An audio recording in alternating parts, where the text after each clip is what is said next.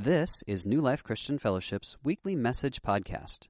You can find us online at newlifepetaluma.org. And now, this week's message. We are in week two of a series called This Is Us, and Ron nailed it last week. I walked out, and I was not the only one because several of you said it to me and several of you said it to him.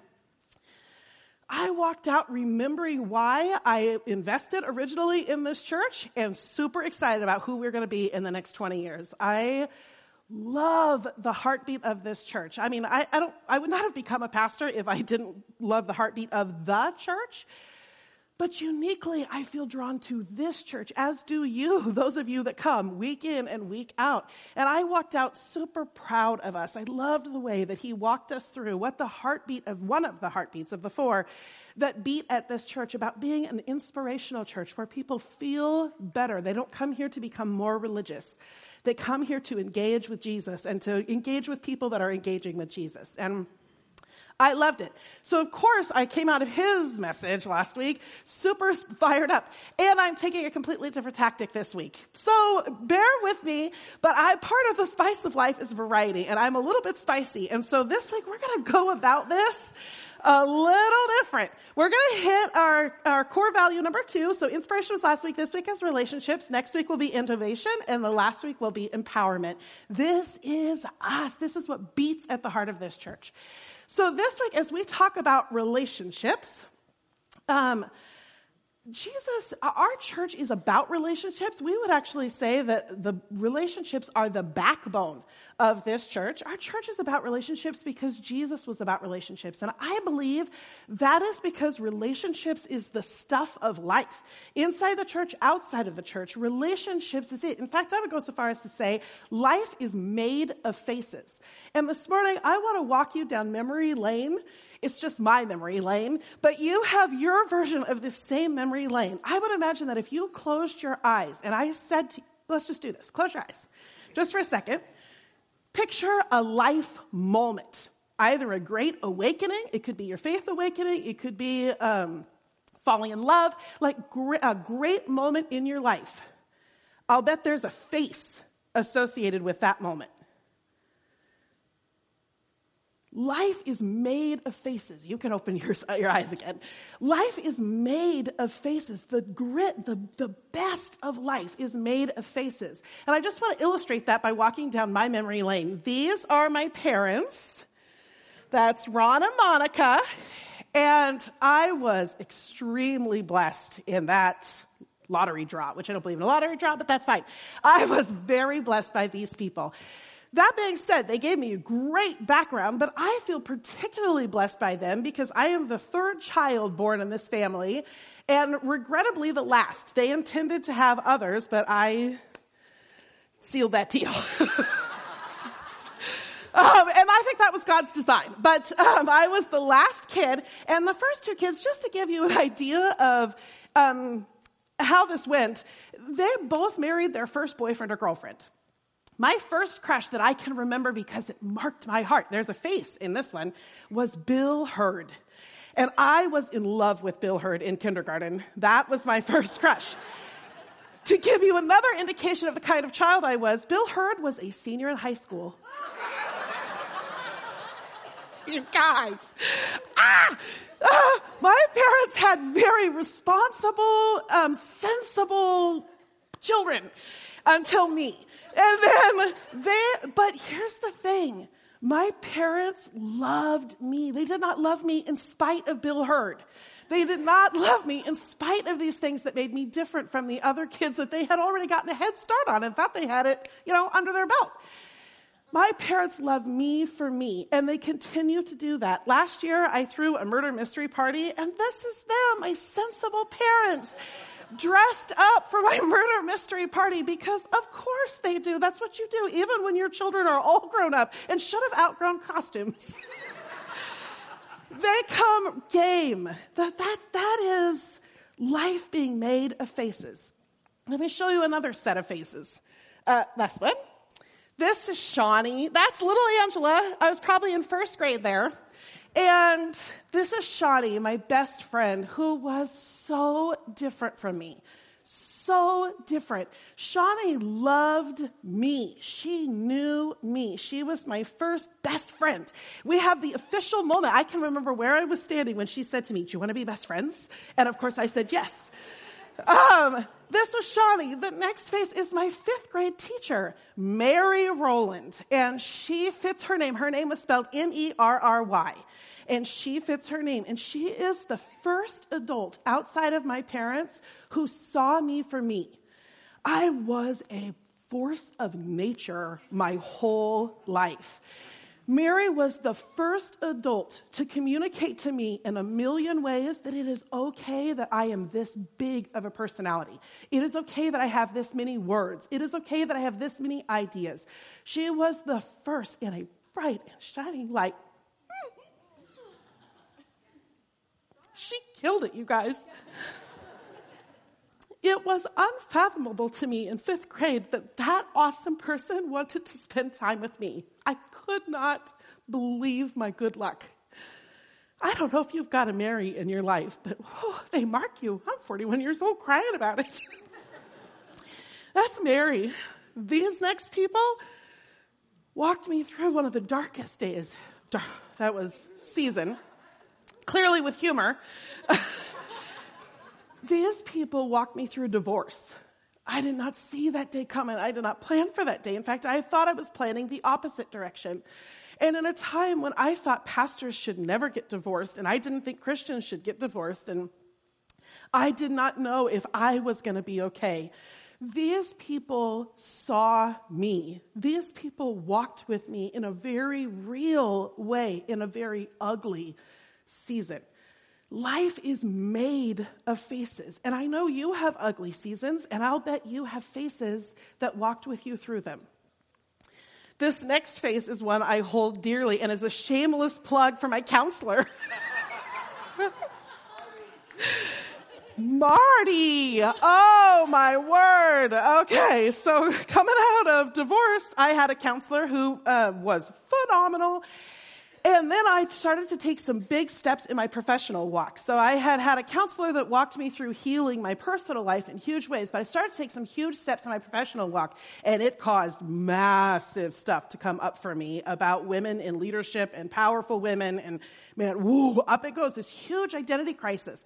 For those of you that know me, for a long time, you watched me physically change as I walked with Marty, or Marty walked with me through this identity crisis that I was in, a huge piece of my life and a face in this story of mine. The next picture is a whole bunch of faces. These are the people, some of the people, that are walking Jason and I through the long and lonely road of infertility. And they are seeing us. They are knowing us. They are listening to us. They are speaking words of truth and hope. They carry our hope when we lose our hope. These people see us. These are the faces in our world. And there's another collage. These are the people who I dearly desire and strategically want to be the person that they can see, sees them. I want to be the Merry to these people. I want them to feel like, hey, that cool girl, I know I'm old, but you can still be somewhat cool, mostly just by loving them. that that person actually wants to spend time with me. I want to be the face in their life story. Life is made of faces. This is just my walk down memory lane, but I want to talk a little bit about our church and what the, how that translates. If New Life wants to be a church that is about relationships because Jesus was about relationships, because life is made of relationships and faces, then the question is, how do we do that here? And Ron and the mentors team has begun a great work on our community groups and beginning to invest in new ways to make it a place where church can be the place that we can be seen and known and loved.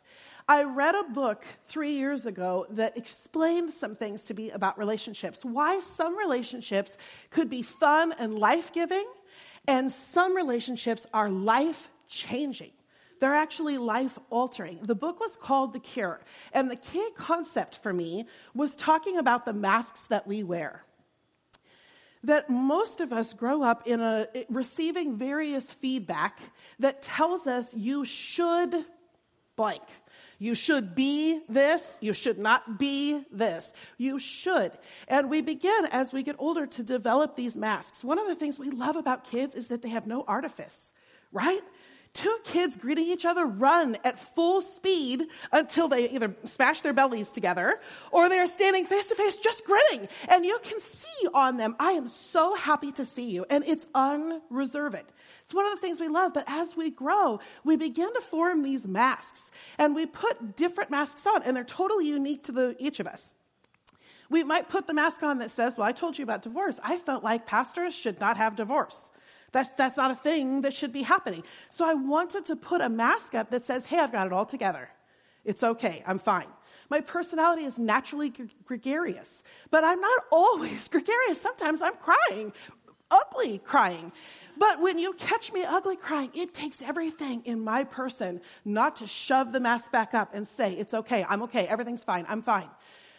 Do you have masks? Can you see in your own world the temptation to put the masks up?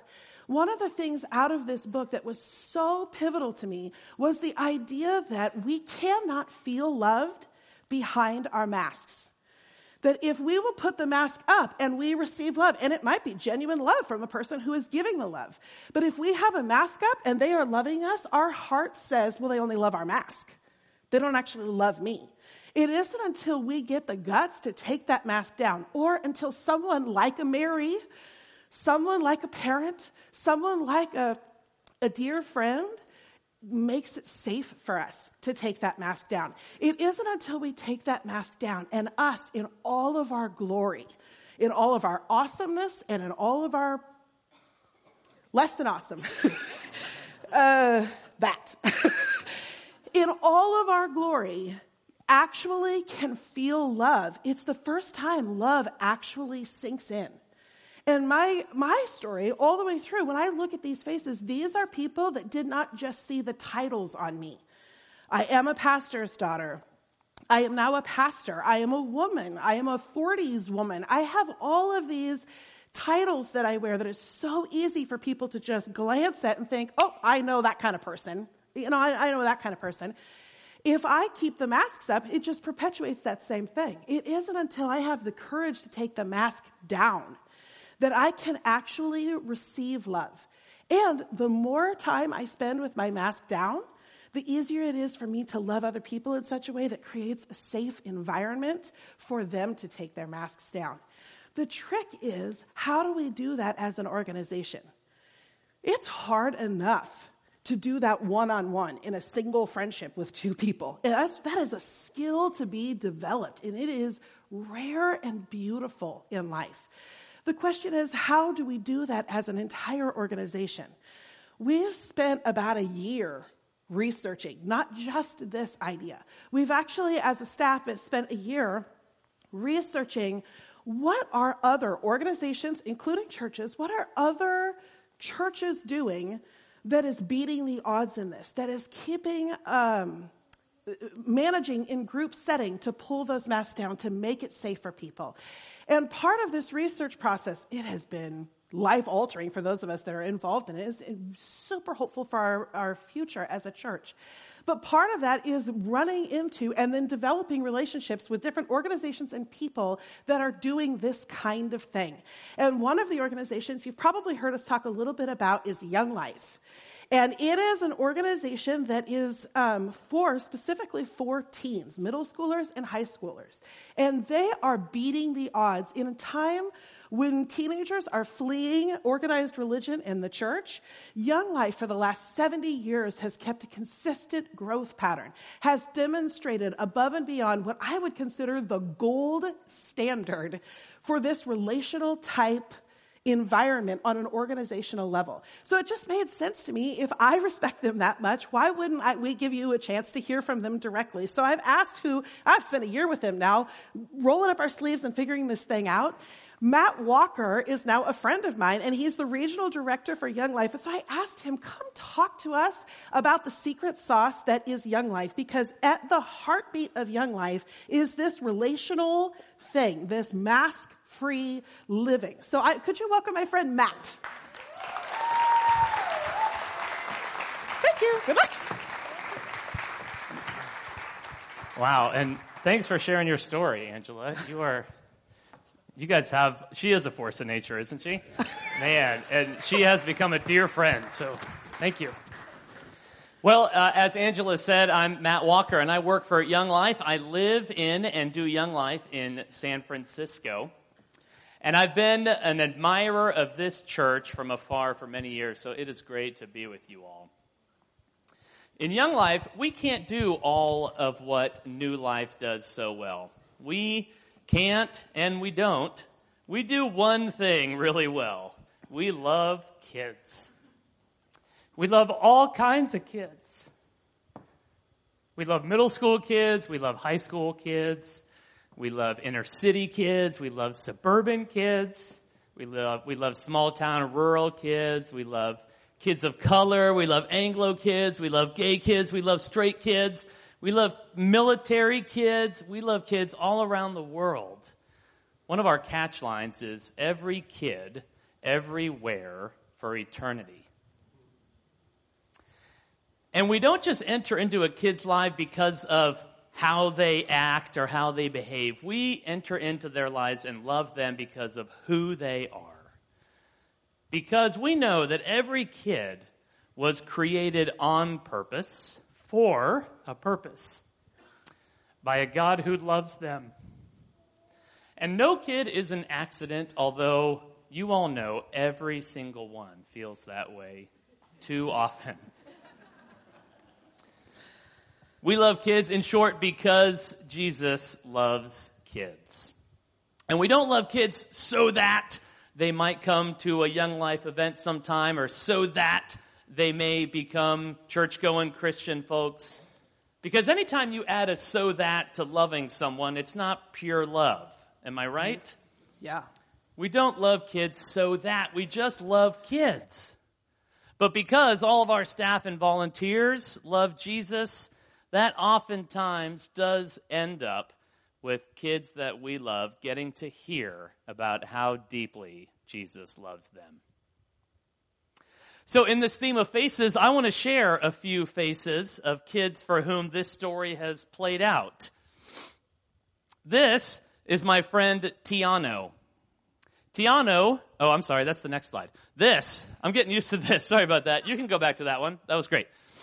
Um, this is my friend Jai Lin on the left. Jailin moved to San Francisco two years ago. Her family immigrated from China. She barely spoke English when she landed at Galileo High School in North Beach. About a year ago, she met this other friend, Laura, a young life leader, in her art class. They struck up a friendship. Jailin never came to a Young Life event, but these two became friends and uh, in the teenage world today, that actually means following each other on Instagram. So they became Instagram friends. And this past summer, Laura posted something on Instagram about how she was so excited to go to Young Life Camp in a few weeks. And Jai Lynn wrote back to her and said, Hey, can I go to camp? Am I allowed? Because I'm an atheist. and Laura said, Are you kidding? Of course. And in fact, I hope you do come because I would love to spend a week with you at camp. Sure enough, Lynn signed up to come to camp. And in this case, while at camp, she heard about Jesus for the first time and she placed her hope and trust in him. She told Laura that the last two years had been the loneliest of her life that she felt like there was no way there was a God and there was no way that he was good if there was one. But she told Laura that thinking about all this and processing it with Laura at camp made her realize that actually God was the only one who had been with her for those two years.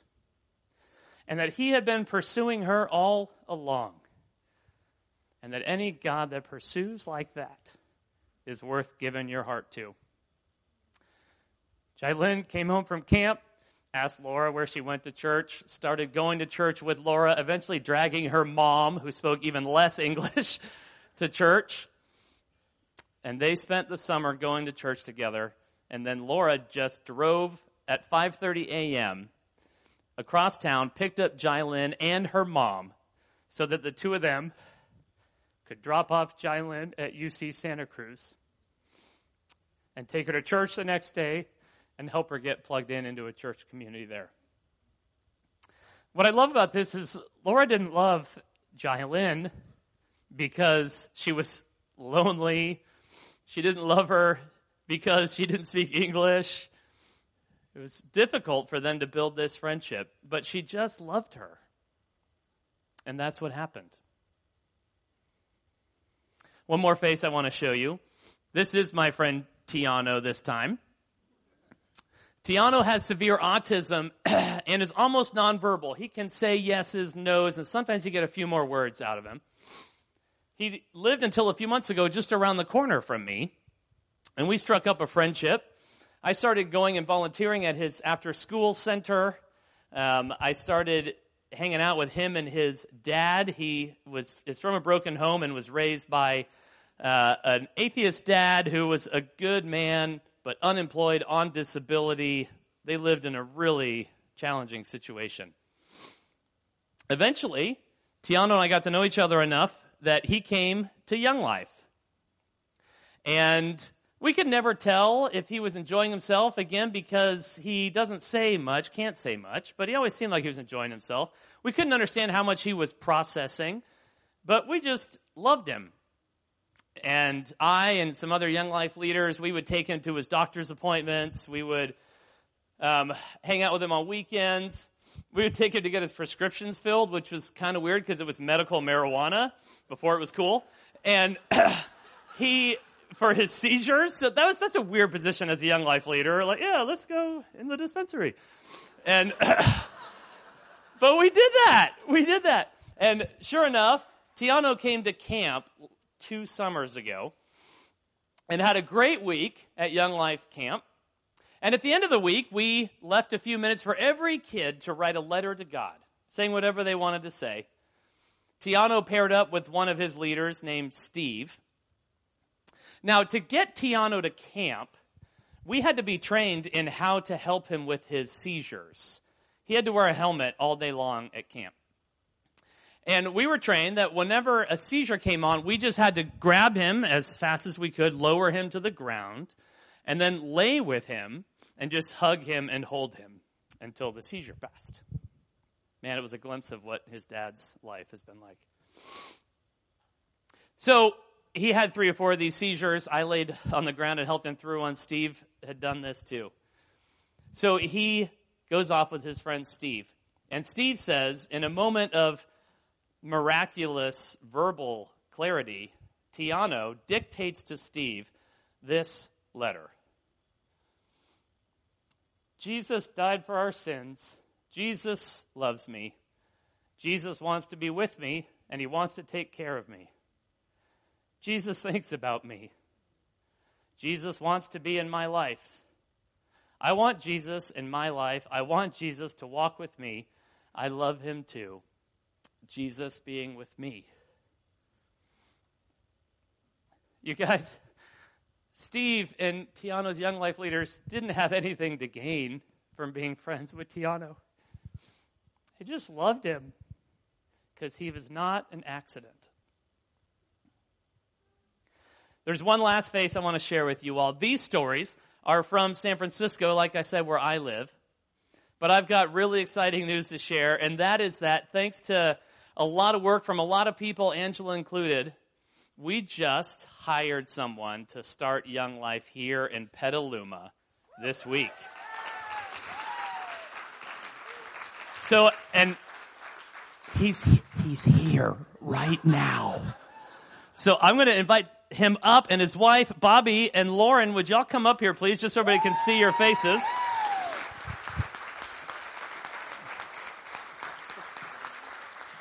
This is Bobby. He comes to us from Young Life staff in northern Napa Valley. He's been on staff two and a half years, and his history goes way further back than that with Young Life. And this is Lauren, who really needs less of an introduction. She's far more impressive. I just don't need to stuff the, her resume as much right now. Anyway, these two are going to change the landscape of youth in this city with y'all's help. Um, and please come up and say hello to them after the service, if you would. They'll be right up front here. Um, and so we just want to say on behalf of Young Life, we love you all at this church. We're so grateful for all you have done, lending Angela and her talents and so many of your members' talents. Again, we can't do everything that this church does so well, but we will do the best we can in the one thing we do well. And we're so grateful to be a part of what God's doing here. Thanks a lot.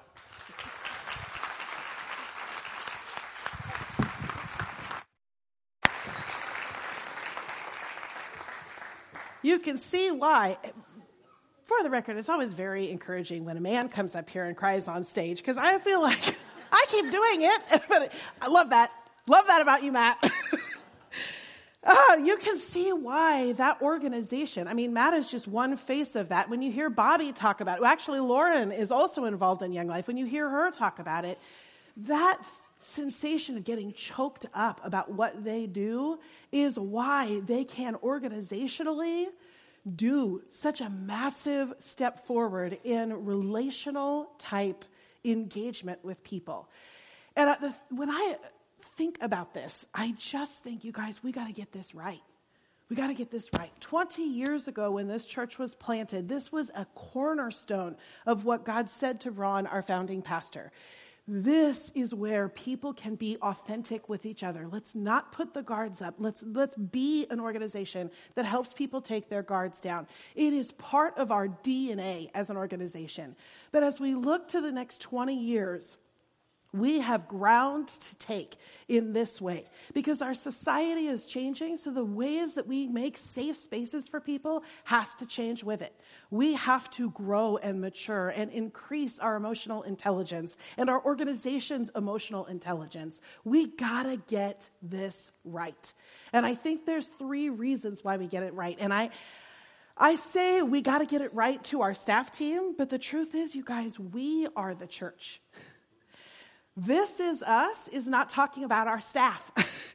this is us is talking about us. If our staff finds a way to create safe places and help uh, by demonstrating vulnerability and making it safe for other people to be vulnerable, but when they encounter the rest of us, they don't get that same vibe, then this is us is not this is us. So I'm going to talk about why we got to get this right, but I want to make sure you know the we is us. It's all of us here. Whether you are officially part of this church or this is your first time here, I would say our society needs this. The church should be leading the way. We should be leading the way in this. Jesus was known for his love, and he said that people would know his followers because of their love. So the church should be leading the way, but I would say, even if you never came back to this church again, listen. We got to get this right. We got to get this right. There's three reasons why I think we got to get this right. One, you deserve it. For so many of us, our homes of origin was one of the most um, pivotal places where our masks need to be on. In theory, our home should have been the place where we felt the most ourselves, where we felt the safest. But for a lot of us, that has not been our experience. We deserve this. Teenagers really struggle to find safe places. That's why organizations like Young Life and New Life partnering with Young Life, we want to be that place. You deserve a place to come where you can take your masks off and be fully yourself, fully known and fully loved for who you are. You deserve it. So I would say we got to get this right because you deserve this. I would also say because you deserve this is because um, Nope, I'm going to say our next thing. our community needs this desperately. For a ton of people, church might be the only place where they encounter this kind of love, and maybe the only reason why they consider a God who claims to love them. Oftentimes, you and I are the face that is the first evidence that there might be a God that loves them unconditionally. Our community needs this in the same way that you and I deserve this. Every single person out there deserves it as well. But in addition, if we want them to believe that Jesus loves them and gave his life for them, oftentimes they first need to see it on another human being in order to dare to dream that. So we got to get this right because you deserve it, because our commu- uh, community needs it. And I'm going to throw the gauntlet down even further. I'm going to say we got to get this right because the next generation actually demands it. Every one of us deserves it and needs it, but the next generation's worldview is completely intolerant for inauthenticity. If you have anybody in your world younger than 25, you have gotten a clear indication from them that vulnerability, authenticity, kindness, love, acceptance is a must before they will trust anything you have to say as far as counsel goes, anything you have to say as far as guidance goes. The worldview that they have developed demands authenticity. And good on them for it. It is about blankety blank time. I'm so proud of this generation. But we gotta get it right. You guys, if we want them to love the God that we love, they need to feel that God's love off of us. They need to have five adults in their world. Did you know that a student leaving home has a 50% chance, greater chance of retaining the faith of their childhood if there are five adults who know them and love them, who know their name, who see them. Five adults, you guys. Five. I feel like we need a whole community to communicate that, but the stats would show if they have five, then they have a 50% greater chance of retaining their faith as they go out into the adult world and leave their homes of origin. We can do five. We can do that. They are demanding it out of us, and I love it. Lead up, next gen. You tell us what you need, and we will be the ones to meet that need. So we got to get this right because Jesus was about relationships. We want this church to be about relationships. We need to be about relationships. So let's get this mask business right. We're going to spend, we've spent a year in research. We are about ready to unveil two different fronts that point in the same direction. We've been talking for 11 months about taking these two years to set up the next 20 years for our organization. It's time to start talking about the research and work that we've been doing behind the scenes. So when you see things like community updates being promoted, when you get invited to a behind the scenes conversation, anything that you see that's like, hey, we want to update you, we have a year's worth of work to update you on on how we're going to do this. Not just the relationships, the innovation, the empowerment, and the inspiration. So I would say respond to those invitations, show up at those community updates, because this is the beginning of our journey of setting up what it means to be a community where people can be known, seen, loved, empowered, inspired. And I'm missing one of them. Oh, through innovative means. Through innovative means. Um, this is us, you guys. This is us. And that is us for our service today. God go with you. God bless you. Bye. We hope you enjoyed this week's message. You can find more information about New Life, including contact information, at newlifepetaluma.org. Thanks for listening.